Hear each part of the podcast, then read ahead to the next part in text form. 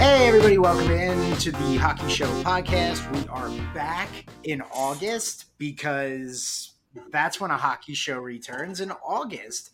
But it's due to the fact that there are some things to actually discuss. It worked out pretty good. Uh, I'm Mr. Wonderful. With me, as always, my buddy John. Hello. And and our past history has always confirmed we do not need hockey to be happening to have a podcast. About no, hockey. we've we when we started our first rendition of this show, we were in a lockout, and still we're doing a show. But yeah, we became like business negotiation experts. It yeah, was wonderful. I did learn a lot about cash ruling everything around me. Creed. Uh, but Well, well, let me ask you this. Okay. Nick. What is the worst possible gift you can give someone for a wedding? Not the worst one you received, but if I was hypothetically trying to get the worst thing possible, like the thing that is like the most useless, but the person cannot be mad at you because you did technically bring them a gift. Because I thought about this going for I you. I don't even know. I was thinking, I was thinking gift card to Spencer's You know, Gifts, like that. maybe. Yeah, that you know, every married couple needs a poster of an alien smoking weed. Uh, we all know I mean, that. you see this Uh, blank also- canvas of a wall behind me. It needs to be decorated. I uh, I also considered uh, for a little bit uh, like Brookstone or uh, Sky Mall or any of those really like places that sell like items that are way too expensive and not that useful.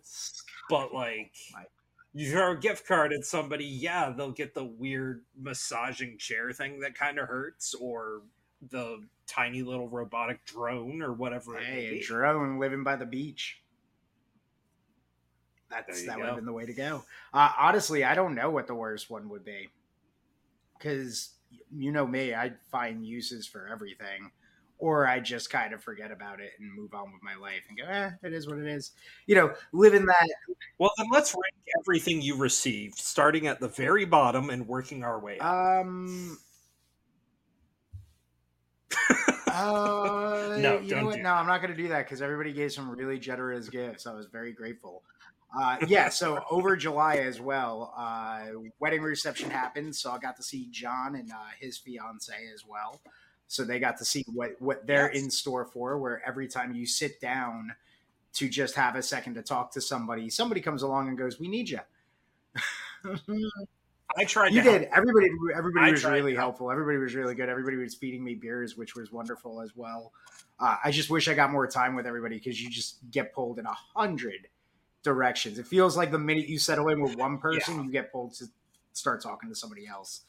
Um, Yeah, but I feel like anyone that's been to a wedding knows to expect that. yeah, yeah. You you get a little bit of time, and then it's like because you got so many uh, so many babies to shake and hands to kiss, or scratch that, reverse it. Yeah. you know what I mean. uh, so yeah, uh, luckily though, during all of that time and during a move for me, not much happened since the last time we did a show. There was that free agent frenzy, and then everything just kind of held up. There were some, you know, there have been some signings here and there, but it seems like it's been a lot of the restricted free agent signing. Uh, just kind of locking up with their teams. The last real big one, uh, probably Zegras and Lafreniere, are the last two big ones that haven't signed yet. But they're gonna sign no matter what Yeah. stupid fan cast you might be floating out of your team, giving them a huge contract to steal them away because your team's not giving up a first round draft pick. Um, and in addition to that, flat Yeah. cap arbitrations are coming up. Like people are going to Yeah, hammer. that stuff they, everybody's going to be play every restricted free agent re-signing with their team. Uh, but it feels like things slowed down, and then we've just been waiting on where will Erik Karlsson land in that sweepstakes, and it's finally over after newly appointed general manager. Uh, Dubas decided I'm going to pull the trigger in Pittsburgh and get Karlsson to probably his best fit uh, and the best team that you could Yeah. put him on. And man, what a trade! Let's just let's just jump into this and let's look at the trade, and then we'll break it down. So it is the Penguins getting Erik Karlsson. They also get forward Rem Pitlick, forward Dillon uh, Ham Hamaliuk, and San Jose's uh, third in 2026, while the Sharks get the Penguins 2024 first round pick, top 10 protected, forward uh, uh, Granlund, uh, as well as Hoffman and defenseman Jan Rutta. And the Canadiens get the Penguins 2025 second round pick, as well as defenseman Jeff Petry, goalie Casey DeSmith, and forward Nathan Legare. Uh, the Sharks also retain 1.5 million of Karlsson's salary, 13% over the next four years, and the Penguins retain 25% of Petry's salary at 1.56 million. John, your thoughts? I honestly, I love this move for Pittsburgh because they're with where they're at as a team, Letang's aging out, Malkin's aging out, Crosby's aging out, Jeff Carter is a shell of what he once was. Like everyone on this team is kind of getting over the hill. So you can blow it up, trade everyone away, uh, you know, hit the reset button, uh, or you can continue to try to go all in and squeeze everything you possibly can out of this core and the Penguins have decided to squeeze everything they possibly can out of this core. Uh, if you're a Penguin fan, uh, getting to see Erik Karlsson sounds a whole lot better than you know. Hey, come see Lars Eller play. Uh, but for for what this team accomplished last year, with what they probably want to try to accomplish this year, uh, getting uh, Erik Karlsson for not that much consequential pieces outside of that first uh, is a fantastic move for them. Agreed. Very much agreed. Uh, I I love this move for the Penguins. You nailed it. Uh, Crosby's 36. This is the all in move, and it's a move that's centered around Sidney Crosby. You want to get Erik Karlsson here to give Crosby the chance to compete in the postseason, and Karlsson will give you that possibility. Uh, I mean, the guy is a Norris Trophy winning defenseman, just won it, won it prior to that as well, so multiple times for him. Um, he's an offensive player. You know, we know what his weaknesses are, but we know what his value is and how good of a player he is and what he brings to a team. Uh, you know, I don't, Shark fans might be like, "What?" But eh, you know, there is a lot more going on there than Erik Karlsson being the issue in San Jose, guys. Uh, so yeah, this yeah. is this is a good. And, and, yeah, and, and, realistically, that's been the biggest knock against Erik Karlsson is that his defensive game really took a step back in San Jose. Uh, but with everything going on in San Jose, I don't know how motivated I would be to play defense either. So I kind of get it. Uh, but I wouldn't be surprised to see him try a little bit more on a team that maybe has different expectations for how their year is going to go uh, rather than just you know figuring out how you're going to draft at the bottom of the league. Uh, speaking of drafting at the bottom of the league, uh, Montreal gets a decent backup goalie and a uh, old favorite defenseman returning uh, for a uh, for just retaining a bit of salary there. I thought that was a pretty uh, smart move on their part. I, I kind of wish other teams had got had tried to get in on it to make that a little bit more competitive.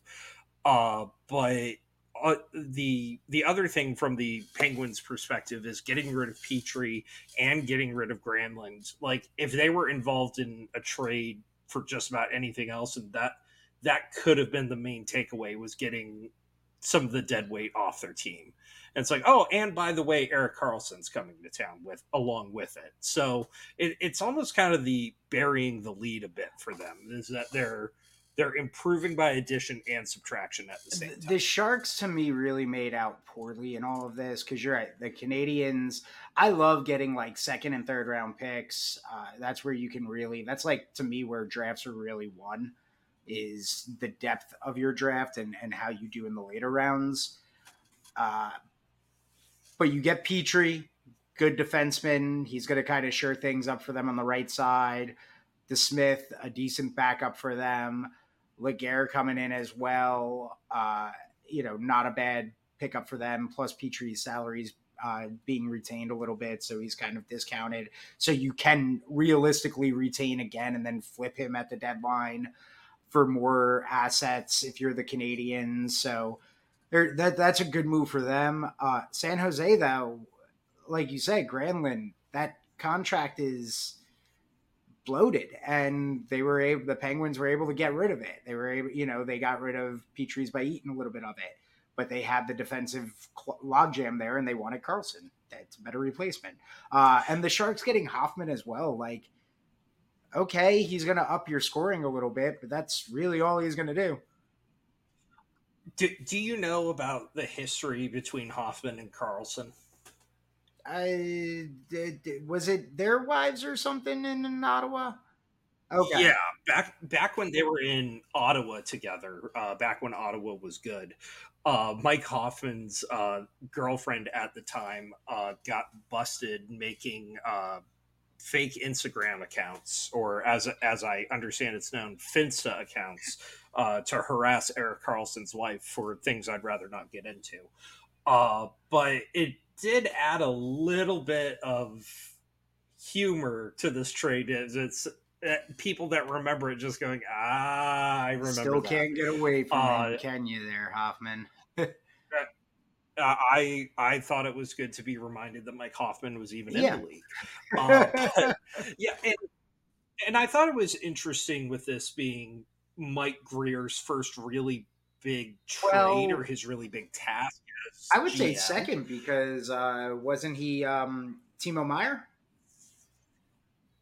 Yeah, he was Timo Meier too, but that was kind of that. I felt like that was almost an open and shut case compared to something like this, where he had to yeah. move Timo Meier or lose him. Like it, I, I felt like from San Jose's standpoint, if you didn't move Erik Karlsson this year, you're not gonna lose out on a ton compared to what you'd get for him it's something like the trade sure. deadline potentially.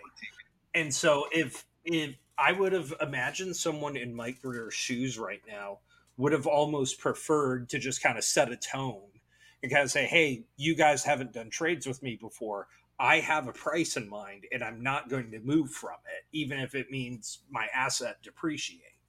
But instead, he made a move that still had a decent return, just maybe not quite everything the Sharks were hoping for but uh, th- they mentioned that there were two teams uh, still like in on Karlsson as late as Sunday. And there's multiple teams that can take on a $10 million defenseman for three years that he would actually consider going to. I have a hard time believing that. Uh, but, you know, he, uh, Mike Grier makes it happen. I don't think we're going to be expecting a ton from the Sharks coming up here, but, uh, you know, Mike Hoffman's there. You gotta you gotta have someone play with. You got you got to sell something to the season ticket holders, right? Yeah, that's that's yeah. something to sell. Uh, all right, so you know the trade happened. Penguins, Canadiens did pretty good. Sharks, you know, as you point out as well for Mike Grier, that's and I'll even use Timo Meier of yeah he had to move him, but the return he got uh, you know, we could give him a pass during the season, but to see that he got kind of something less for the Norris Trophy winning defenseman um, makes me say that maybe you know maybe you might want to take a peek at that. Doesn't seem like uh, it, it's it's kind of a rough start out there for him.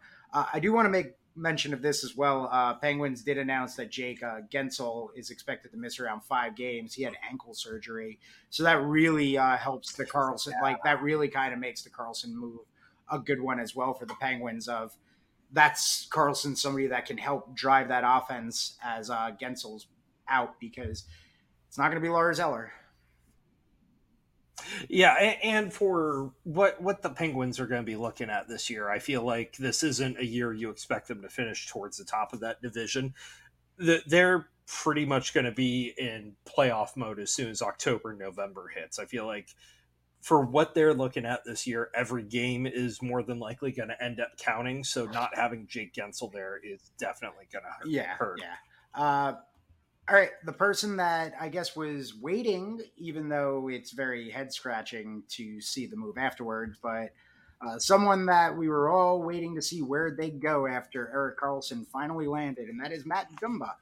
Uh, and is going to the Arizona Coyotes. One year, 3.9 million. The 29 year old uh, wrapped up his 10 seasons with the Wild this past year after it became pretty clear that uh, there was just no room in the cap for Minnesota to make it happen if they wanted to keep him there. But also, they got Brock Faber, that rookie that's totally ready to play top four minutes and slide into his spot. Uh, but the Coyotes sign a defenseman. They get a guy that's going to eat up a chunk of the time on the blue line for them. Yeah, and it definitely seems as though uh, not not what Matt Dumba had originally planned for this stage of his career, but he is far from the only player that is going to be uh, just kind of trying to float things for another year and hoping the cap goes up uh, for him so he can cash in better next year. And uh, from Arizona's standpoint, you know, you got to have a veteran there for your uh, younger players to look up to. And, you know, no offense to, uh, you know, Kerfoot or Bjugstad or any of those other guys that are on the team. Uh, but for defensemen, especially, you want some kind of presence back there. And uh, that and as far as uh, value goes for Matt Dumba, you could have done a lot worse for that money. For you sure. could have. I'm just intrigued by you know like for Arizona, yeah, this is great. 3.9 million. They got to get to the cap, cap floor somehow.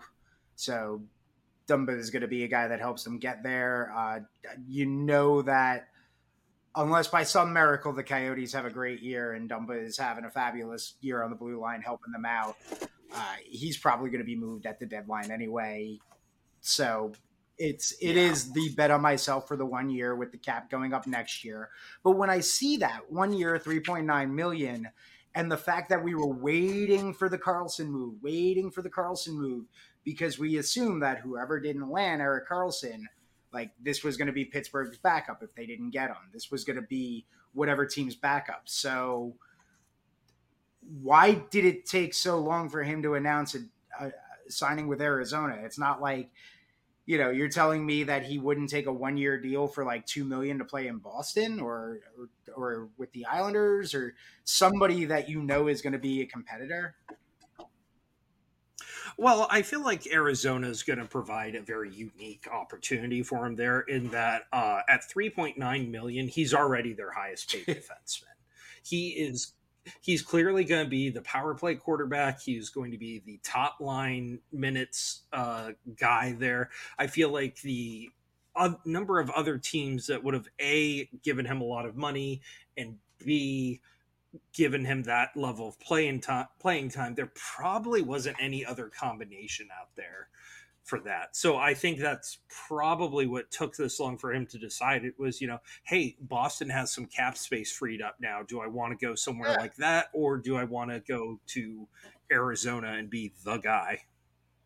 I mean, and yes, if you're betting on yourself and you're hoping that you can then turn that into, you know, a five, six year, six million dollar contract and all of that, seven million, you know, if the cap goes up as much as it does. But yeah, you turn yourself into the big prime time going into 30. Somebody will convince themselves to give you the big contract. So yeah, it is a gamble on yourself, but it's just oh, it's just interesting, you know, interesting mindset to see him take the bet on himself. It's good to see him do it. But you know, the you know, it's just why not ask that question of why couldn't like Boston get him for two million or somebody like or Toronto. Yeah, and at at a at a certain point, I think it has to linger in NHL players' minds. Sometimes is like every shift you take is potentially your mm. last. You know, it, whether it's a catastrophic knee injury or back injury or something like. There's something to be said about knowing you have 3.9 million coming your way that probably makes you a little bit more comfortable as well. And especially in this economy. I would speculate. Uh, and speaking of uh, people making some money, banking it, and setting themselves up long term, the Washington Capitals announced that Tom Wilson and them have agreed to a seven-year, forty-five point five million extension. This will keep Wilson uh, all the way through the 2030-31 season with the Capitals. The contract will carry an average annual value of 6.5 million. He is 29 years old this past season, recorded 13 goals and 9 assists. Uh, this is your next captain, by the way, of the Washington Capitals. That's what I was saying too. It's like once Ovechkin's out of there, Tom Wilson's definitely. Mm-hmm. That's what this contract means. He's going to be around long enough to start wearing oh, yeah. C. And and I was I was trying to think of the best way to kind of describe what Tom Wilson is as a player at this point. And uh, I had something after dinner here today. Do you know what Underberg, Underberg. is? No, I do not. It's a European digestive thing. It has a big licorice taste to it. It has a little bit of alcohol, but not a significant amount. It's it's like how Jägermeister's used in Europe versus how it's marketed to frat boys like us. Uh, yeah, so so Underberg is not something you drink to get drunk. It's not something you have for the look of it. It's something you consume for a very utilitarian purpose. You're doing it to get a job done. You're not you know in love with a licorice taste. You want something to kind of help the digestive process along. Uh tom wilson you don't have him on your team because you know it's going to you know attract a bunch of positive attention. You don't have him there because you know he's going to put butts in seats scoring 40 goals but he's going to serve an important purpose and that's why you have him there uh, i don't know if it's six and a half million dollars of an important purpose uh, there's something to be said about loyalty and rewarding people for what they've done, but at the same time, you know that kind of went out the window when the salary cap came into play. So, uh, surprised to see that high of a number for him for sure. Uh, he's going to be 30 when his contract starts. I'm sure his style of game ages very well. Uh, so yeah, a lot, lot of concern about that, but uh, I'm sure Capitals fans are over the moon about it. And let's be real, the 6.5 for Tom Wilson isn't going to cost him a playoff. Uh, it's not, but it is one of those where at 29, coming up on 30, his style of play, and if you look at the advanced metrics, it's all downhill. It's all downhill to where this oh, yeah. is going to be the Milan Lucic 2.0 contract in where it's going to eat up a nice chunk of cap space.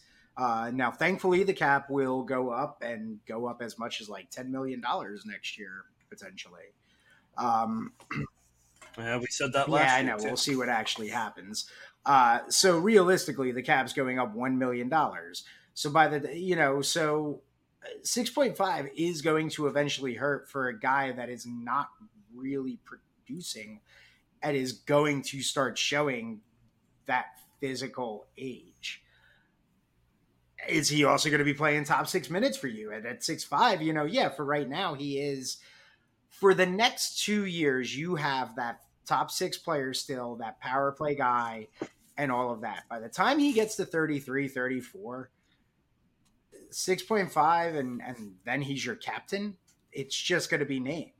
And this to me also feels like a move of where it is the continuation of the Ovi and continuing to just pad for Ovi. Because logic says you shouldn't sign him if you're already locked in on all those other contracts. Yeah, and especially for that length of time like that we've we've seen plenty of captains be perfectly effective being second third line players dustin brown won two stanley cups mm-hmm. that way uh what just stands out to me for it the most is like tom wilson uh played in only 33 games last year uh because he wasn't mm-hmm. healthy uh, year before that, he played in 78, which was perfectly fine. He had 52 points in those uh, 78 games, which is fine, but it's not worth the 5.1 million he was getting before. Uh, like, like it's it's something something where it seemed like they just really didn't want to play hardball in any sort of negotiation. You know, I feel like any other team would have said, look, you can have term or you can have a high AAV, but you're not going to have both. So tell us which one you want, sort of thing. Whereas uh, Tom Wilson got both. Yeah, and and it, it and you're right. It is a reward. He's he's a capital. This is what you got to do to keep your guy here. If you want to keep him a capital for life, you overpay him. Uh, I did see. Uh, God, it was uh, Jesper uh, the Caps blog guy. Um, oh yeah, uh, Japers, Japers. Thank you. Uh, I don't know why I always want to call him Jesper. Uh, but yes, he shared uh, some uh, another caps writer was breaking down like the contract and all of that and looking at the analytics. Uh, yes, by the time that Ovi's gone and he is being paid 6.5 million to be the captain, he would be one of the lowest paid captains in the league you know so it's not like it's one of those like oh but where like it was a way to try and justify the paying him thing in my eyes where it's like but he'll be like the third lowest paid captain. Yeah because the coyotes are paying somebody like two million dollars to be their captain just to try and make the cap floor. Like you have like you're supposed to be a competitive team right? Your captain shouldn't be that low to the being paid that low in my eyes yeah, and, and, who's to say that Ryan Leonard doesn't totally live up to yeah. the uh, Tkachuk comparisons and is your captain guy? But, yeah, you know, true. it's I don't know. Yeah, it, it's it's hard. Yeah, it's hard to predict going forward for it, but you're you're absolutely right when you say a lot of this is about getting Ovechkin his record. Uh, I feel like Wilson spent most of his time on the top mm-hmm. line, opposite of Ovi, with some combination of Strome or Backstrom in between them. Probably more Strome at this point. Uh, but yeah, that is kind of what you have him there for, what you're looking at you're you're maybe not as worried about year five or six as you are worried about years one and two. And realistically, the way the NHL goes through general managers, year five and six may not even be your. Uh, yeah, he might be out of there by year four. In all honesty, uh, if you know buyout, trade, something like that, there will be a team out there that would be willing to take him. I don't actually. I don't even remember if he had a no move clause. Clause, but I imagine he's got a no trade. Uh, 17. 17 seven teams. Okay. Curious who uh, those seven teams are. Yeah. Yeah, well, it'll you probably submit something like that at the beginning yeah. of the season or whenever you're yeah. Still, very I'd be very surprised to see where he would accept a trade to. Uh, all right. Yeah. Uh, we'll see how that plays out. For now, l- listen. If he's healthy, great. But I give that contract up to about three years before it starts to become a little bit of a albatross for the Capitals there. Uh, now moving on to some sad news. Uh, I, am going to say sad news because it sucks to see a good hockey player walk away. 19 seasons, all with Boston, and Patrice Bergeron called it a career. Yeah, I I raked the internet trying to find a funny story to share about him, kind of like I did with the Hall of Fame guys.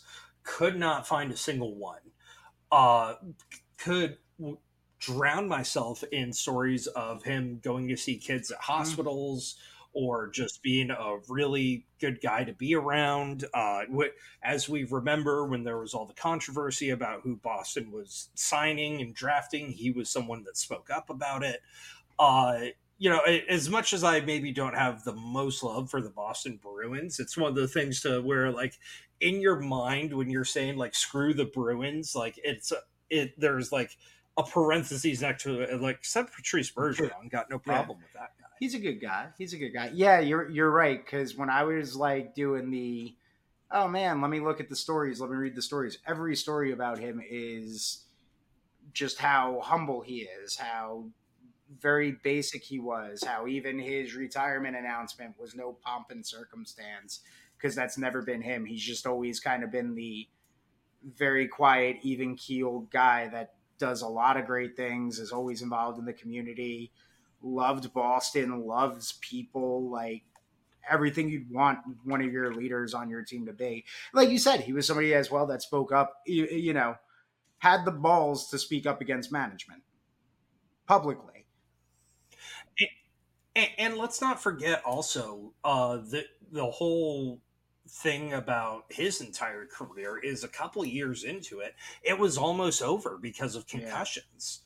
So this wasn't a guy that just kind of like slid into the league and was instantly, you know, fantastic at everything. I mean, he kind of was, but like he had some real serious things to overcome here. And I think it really speaks to his legacy when there's teams like the Penguins tweeting out, uh, you know, happy retirement, so great competing against you and stuff like yeah. that.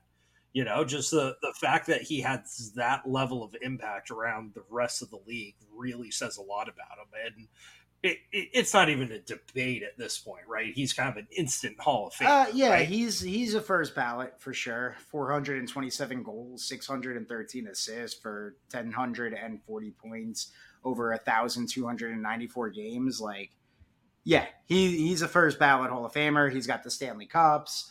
Like he yeah, he is 100% going to uh, the Hall and deserves it. Like a hell of a career. Yeah. Now, let me ask you this. To me, there's two type of player retirements. There's Nicholas Lidstrom and there's Peter Forsberg. Okay. Nicklas Lidstrom rather famously was a Norris Trophy nominee at the end of his career. Uh, and one thing that he really said that stood out to me in his press conference when he was retiring was I wanted to walk away from the game before the game walked away mm-hmm. from me. In the sense that you want to go out on top, you you know that you're remembered for the last thing that you did sometimes, and you want to be remembered as that really good dominant player. Then there's Peter Forsberg, you, did you know Forsberg played for the Predators? I do remember that. Famously, he played for the Seven, Predators. 17 games with the Predators. Um, most of it spent trying on different hockey boots, something that could work with his ankle, his foot. He'd had a series of injuries. You had to drag this guy off of the ice because he just refused to stop playing. And, you know, being an NHLer, even if you're making league minimum or something, it's a pretty sweet lifestyle. Hanging out with the boys, you know, practice a little bit, and the rest of the days yourselves. Sometimes, like it's it's a pretty cool lifestyle. So I, I I'm not hating on Peter Forsberg by any means, but what what do you kind of prefer to see with your guys? Do you like to see the Lidstrom style, or do you like to see the Forsberg style? Uh, yeah, I feel like the Lidstrom. You always want to see them go out uh, before the game fully passes them up because you know all of a sudden your some of your fading memories of them will be the shell of themselves. You know, I'm I'm kind yeah. of I'm kind of thankful, like as a Rangers fan, I'm kind of thankful that Henrik Lundqvist, you know, like as horrible as that situation is, aside, like I'm happy that he didn't continue playing that it was like, okay, he went out when he went out. You know, again, different situation because he also had the heart thing. Uh, that, you know. and also different situation because at the very end of his career, not under contract with the New York Rangers. Yeah, but you know, was set to go be the backup in Washington. But that's yeah, the thing. Like, that has that, to make a difference too, right? Well, yes and no. Uh, I'm just happy that like we didn't see backup Henrik Lundqvist. That it was always starting Henrik Lundqvist. That's where it was. Uh, but maybe that's a bad comparison. Uh, I'm trying to think of guys that like stuck around a little too long. That uh, I, I've got a great example. Okay, lay it on me.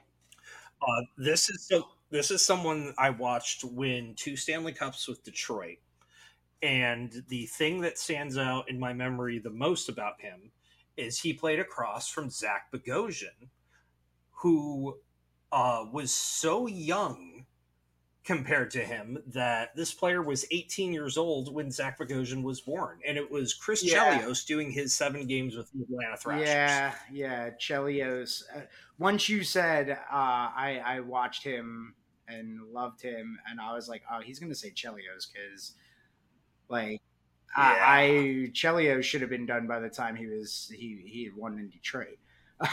like, yeah, yeah, that, he, he he did not play very much that last year. no, no, but like but like a guy uh, like Gretzky, for instance. Gretzky definitely could have kept trying to ride it out for like another. He could have done the Messier thing and rode it out to like he's 45. Maybe Messier, because while Messier wasn't bad at the end of his career, it was still meh. Or Jagr. Jagr's a great example currently where it's like, dude, just yeah. you know, like because what do you remember those last like that last year and a half? He had that one year where you were like, oh my god, Jagr's still a 50 goal scorer and like his in like his year 42 season and then the next like year and a half he had like five goals and it was like oh. yeah where like like Jagr played so long he went from being superstar on the penguins to you have to remind people he played for the yeah. penguins that's how long Jagr yeah. played and, and, when you mentioned when you mentioned gretzky specifically the last part of it uh, i think I remember at some point, like some show, it may have been TNT, like mentioned something to him about like getting, uh, you know, Ovechkin catching 894. And they're like, oh, like, didn't you want to go like one more year, get a round number 900? And he's like, guys, I had nine goals my last year. Like, I was done. having that awareness from a player like that, I thought was so great yeah. to see. But, uh, for, but for, you know, different people have different things, and that's half the reason Jagr's not in the Hall of Fame now is he won't freaking stop yeah. playing. It's yeah, yeah. He's he's one that I can think of, but yeah, no. I, I, I to answer to really answer it, I prefer when players go out on top. Yeah, uh, just any sport as well. Really, uh, truthfully, because you hate to see like you hate to see that guy like Jordan coming back for that second post retirement when he played for the Wizards. With the Wizards? It's like, eh, yeah. and like the Hornets and stuff. It's like, eh, eh why, dude? Like, oh yeah, yeah, like like he, he still had some big games, but it wasn't Michael Jordan. It, it was, you know, it was just, yeah. oh yeah, the name now, the name recognition is there. Uh, for anyone wondering at home, uh, Jaromir Jagr still playing for the Kladno Knights, the team that he played for uh, his juniors and that he's part owner yeah. of now.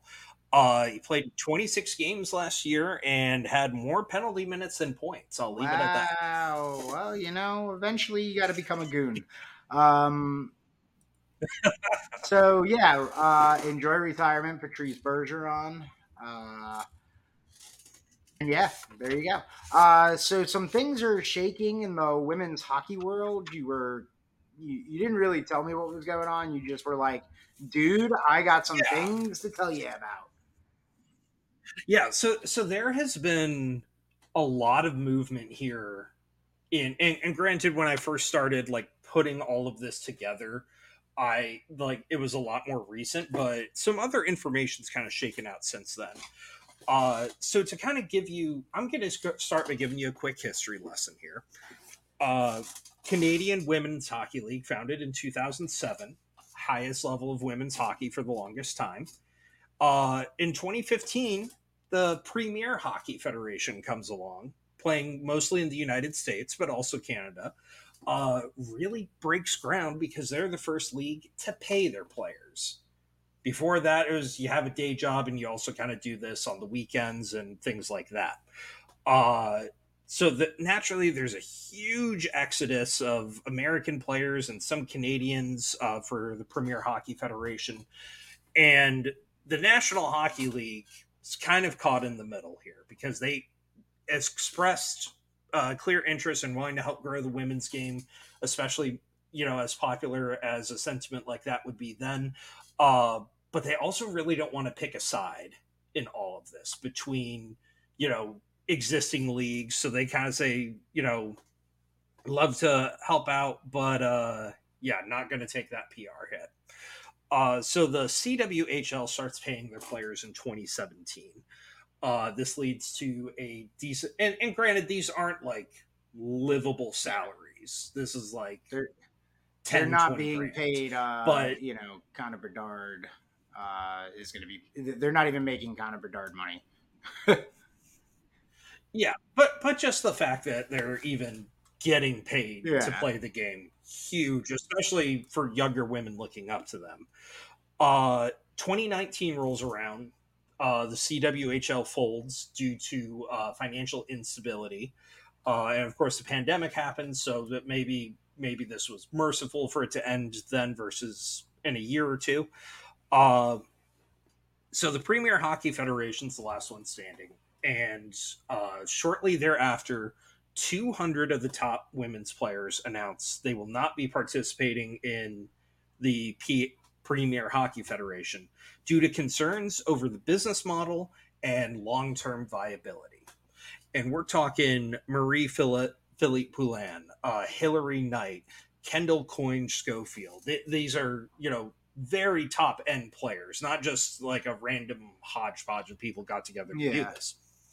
This group forms the PWHPA, Professional Women's Hockey Players Association. And they've played some showcase events for years, but they weren't really willing to work with the Premier Hockey Federation. Uh, so naturally, a whole bunch of roster spots open up here. And uh, about a month ago, the Mark Walter Group and Billie Jean King Enterprises. You remember Billie Jean King? She's not my lover. Yeah, I'm joking. not quite. Uh, but they this group purchases the PHF and shuts it down, voids player contracts rather suddenly, and they're going to be putting together their own league with uh, the PWHPA. Uh, you're going to have training camp in November. Puck drop's going to be sometime around January, and we know there's going to be six teams. About a week later, PWHPA unanimously ratifies an eight year CBA. And like reading about the CBA, which I never want to do like we did during the uh-huh. lockout, uh-huh. but this is pretty sweet stuff.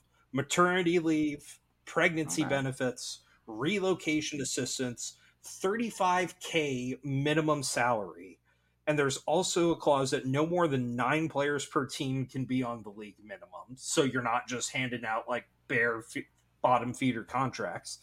And each team has to have at least six players uh, on three year deals making at least 80,000. So the fact that they have all these stipulations put into it uh, means they're really trying to put something together for women's hockey and people are very excited about it. Uh, and historically, there's been like individual NHL teams that have done stuff to kind of try to support the women's game, but it's usually like your Toronto's, your Montreal's, your teams that just have money to burn and you can throw a rock in their city to find an ice rink. Uh, but the hope is that the NHL is going to be able to partner together with them now to kind of help have a more sustainable league. Uh, now, what a lot of controversies come out with this deal is that everyone that's currently playing or was currently playing in the PHF, the league that got purchased and shut down, is just kind of stuck in limbo. Because, like I said, there's 200 PWHPA members, and there's about 70 uh, professional uh, women's hockey players on these teams that got shut down. So take six teams, 23 woman roster, that's 138 roster spots. A lot of people are just going to lose out here. And so there's been a lot of questions about what cities are going to be there, what teams. Uh, the league is already talking about expansion. So that'll be something kind of exciting cool. to watch. Uh, the two teams that are a given, or the two cities that are a given, from what I've read. Which shout out to Hailey Salvian at the Athletic, by the way. I, took me a while to wrap my head around all of this, and she made it make sense in two stories. Uh, so well done there. Uh, the two the two cities for women's professional hockey, Toronto and Montreal. Like I said, total given. Uh, the other ones are really high up on the list. Boston has always had strong support for their women's hockey teams and uh, out of Team USA, half of them came from Minnesota. Okay. So there's a ton of support in Minneapolis for women's hockey as well. Uh, the maybe list, I thought you would think this is especially interesting. Uh, the maybe cities are Pittsburgh, Detroit, DC, New York, and London, Ontario, home of the Knights. Yeah, so like so there's there's a lot that could be done here, but I, I, I was surprised at first to see DC Yeah. on there, but the more I kind of thought about it, Ted Leonsis has always been a big vocal supporter of the WNBA. Uh, there's been I read that a lot of like Washington Capitals adjacent uh, women's events have always gone really well. Uh, DC might be a really easy. It would be. Um, so would New York. Th th those feel like those are the places where like WNBA kind of thrives as well, and kind of women's sports already have yeah. already have a foot like a foothold in the door.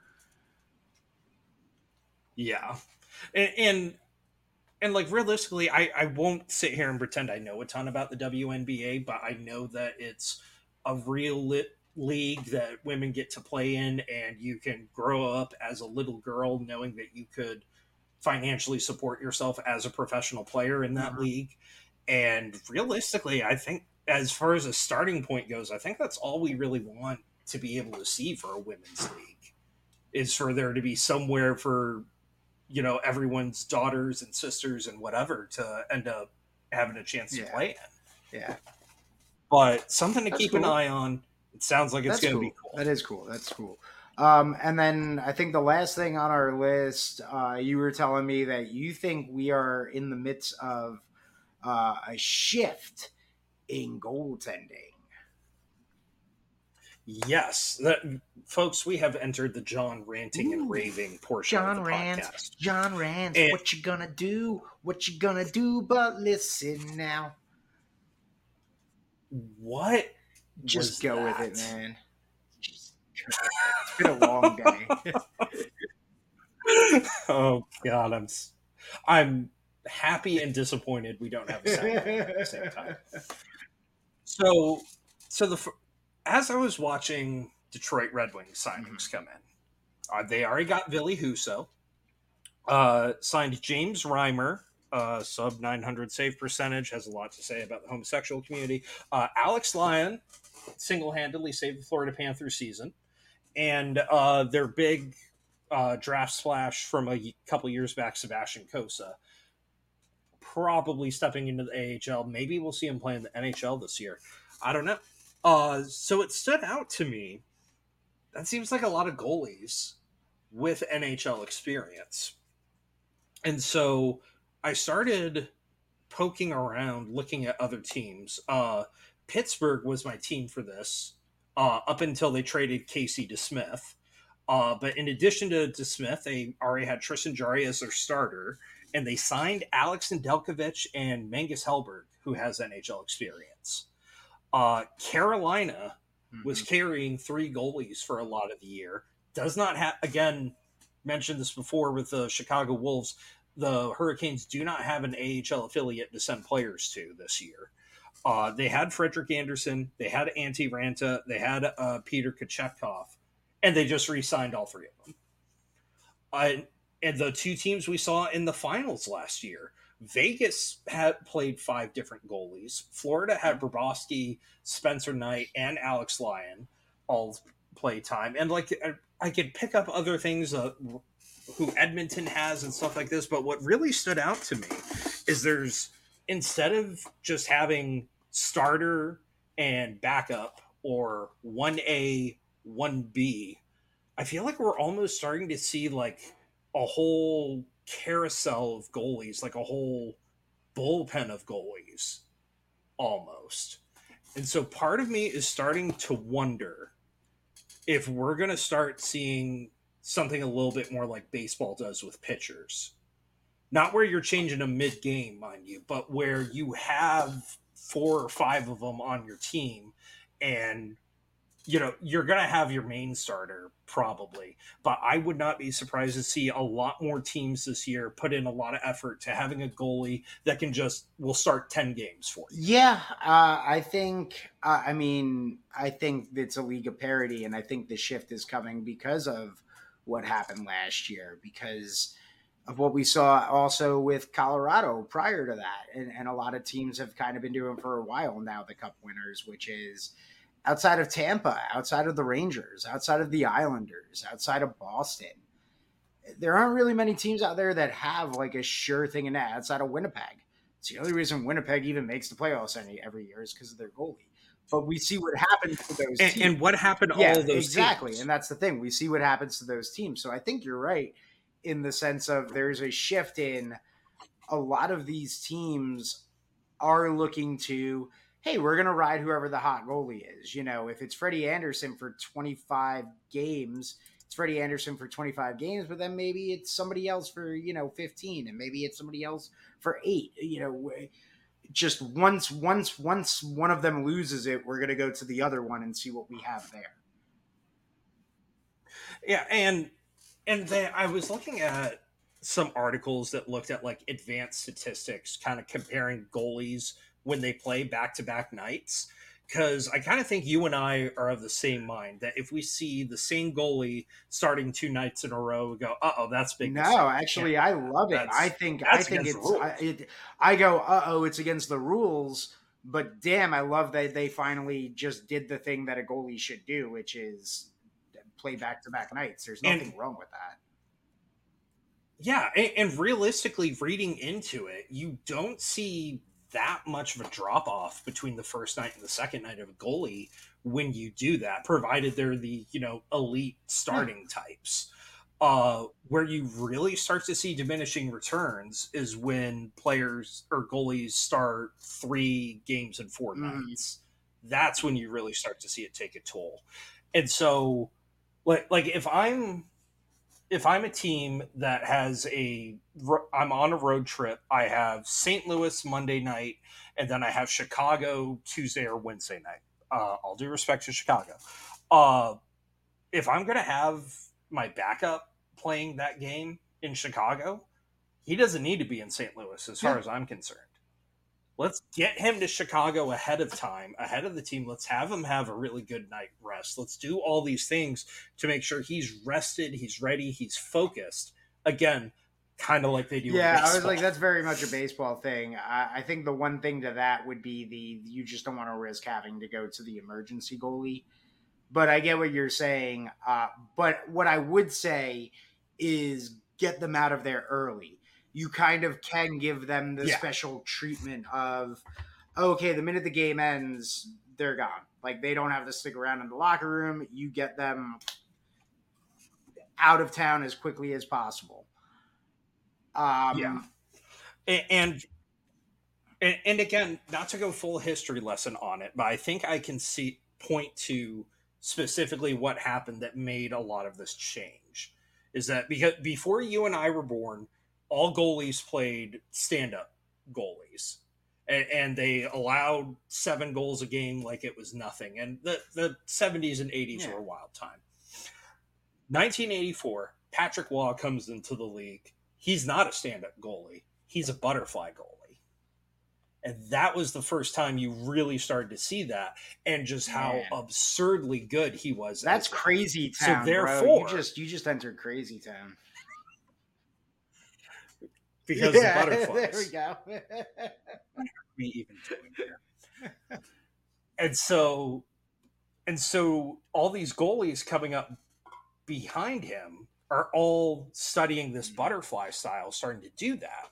Of course, Patrick Roy is superhuman. He was able to do this, have a very long career for a very good while. But when the vast majority of people are doing this, just I don't think the human body is designed to have that much wear and tear and stress on your hips because it's not just the 60 games or whatever that you're playing every year it's practice it's after practice when guys are shooting on you to which like hey if you're playing on the new york rangers and you're trying to get better after practice you probably do want to shoot on henrik lundqvist the whole time there uh, but for every henrik lundqvist we know that had a really long decent career there there's all kinds of goalies that played five six years and washed out like remember josh harding no. Uh, he was with uh, Minnesota for a while. He ended up having a muscular Oh, okay. dystrophy Yes. Yes. Yes. and had to retire. There's a lot of Josh Harding sized careers out there, not just because they came down with debilitating diseases. So I wonder if with this style of goaltending, if you start carrying more of a goaltending roster, you're not as worried about using e bugs. You're not as worried about uh, you know goalies working themselves to death after practice, and and you don't end up like the Islanders or the Rangers where you're by the time the playoffs roll around, your guys played 70, 60, 70 games and he's mm-hmm. just cooked. Yeah, so I don't know how you go about a year carrying three goalies because usually you have you have a 23 man roster and 21 of them end up playing.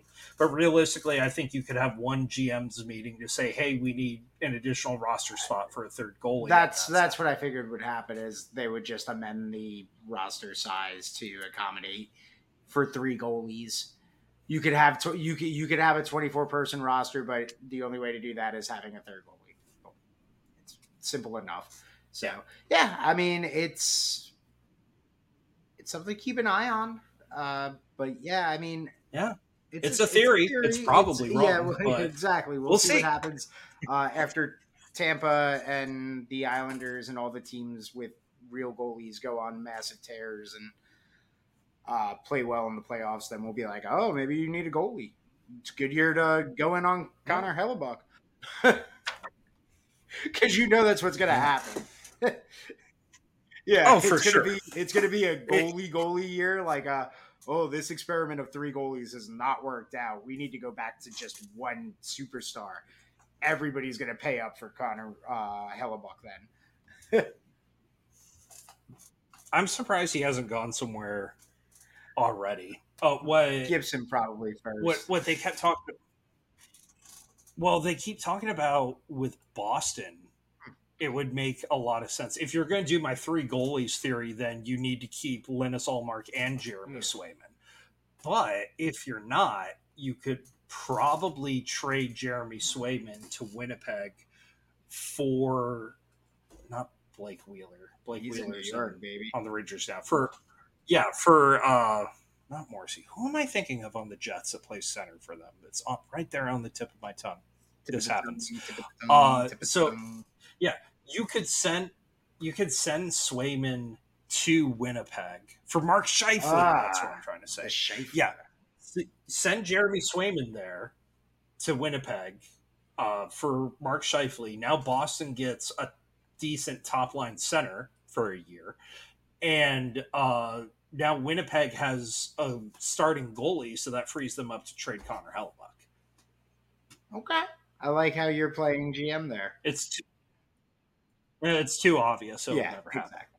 But but there's other stuff we didn't get to. Oh yeah, the Alex DeBrincat trade. Oh, yeah, happened. it did. We haven't right. talked that about did that. happen as well. The Alex Galchenyuk has thrown his career away, seemingly. What happened there?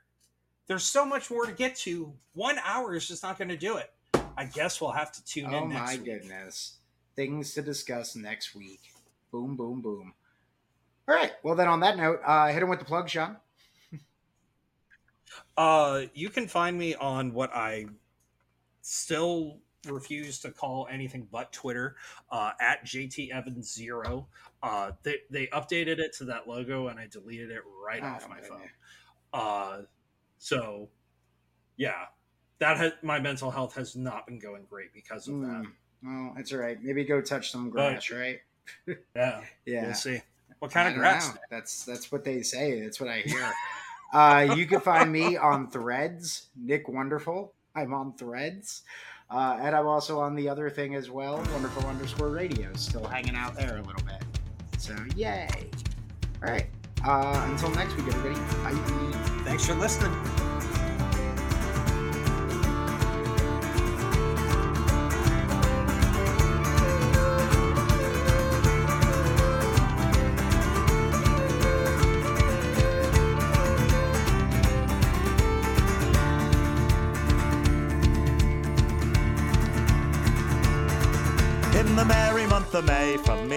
Started, left the girls, a tomb was nearly broken. Hearted saluted father dear, and kissed me darling mother. Drink a pint of beer and tears of grief to smother enough to reap the corn. Leave where I was born, cut the stop the thorn of banished ghosts and goblins. Brand new pair of brogues, rattling all the bugs, frightening all the dogs on the rocky road to Dublin. One, two, three, four, five. Hung the hair, a turner down the rocky road, all the way to Dublin. Whack for all the dog.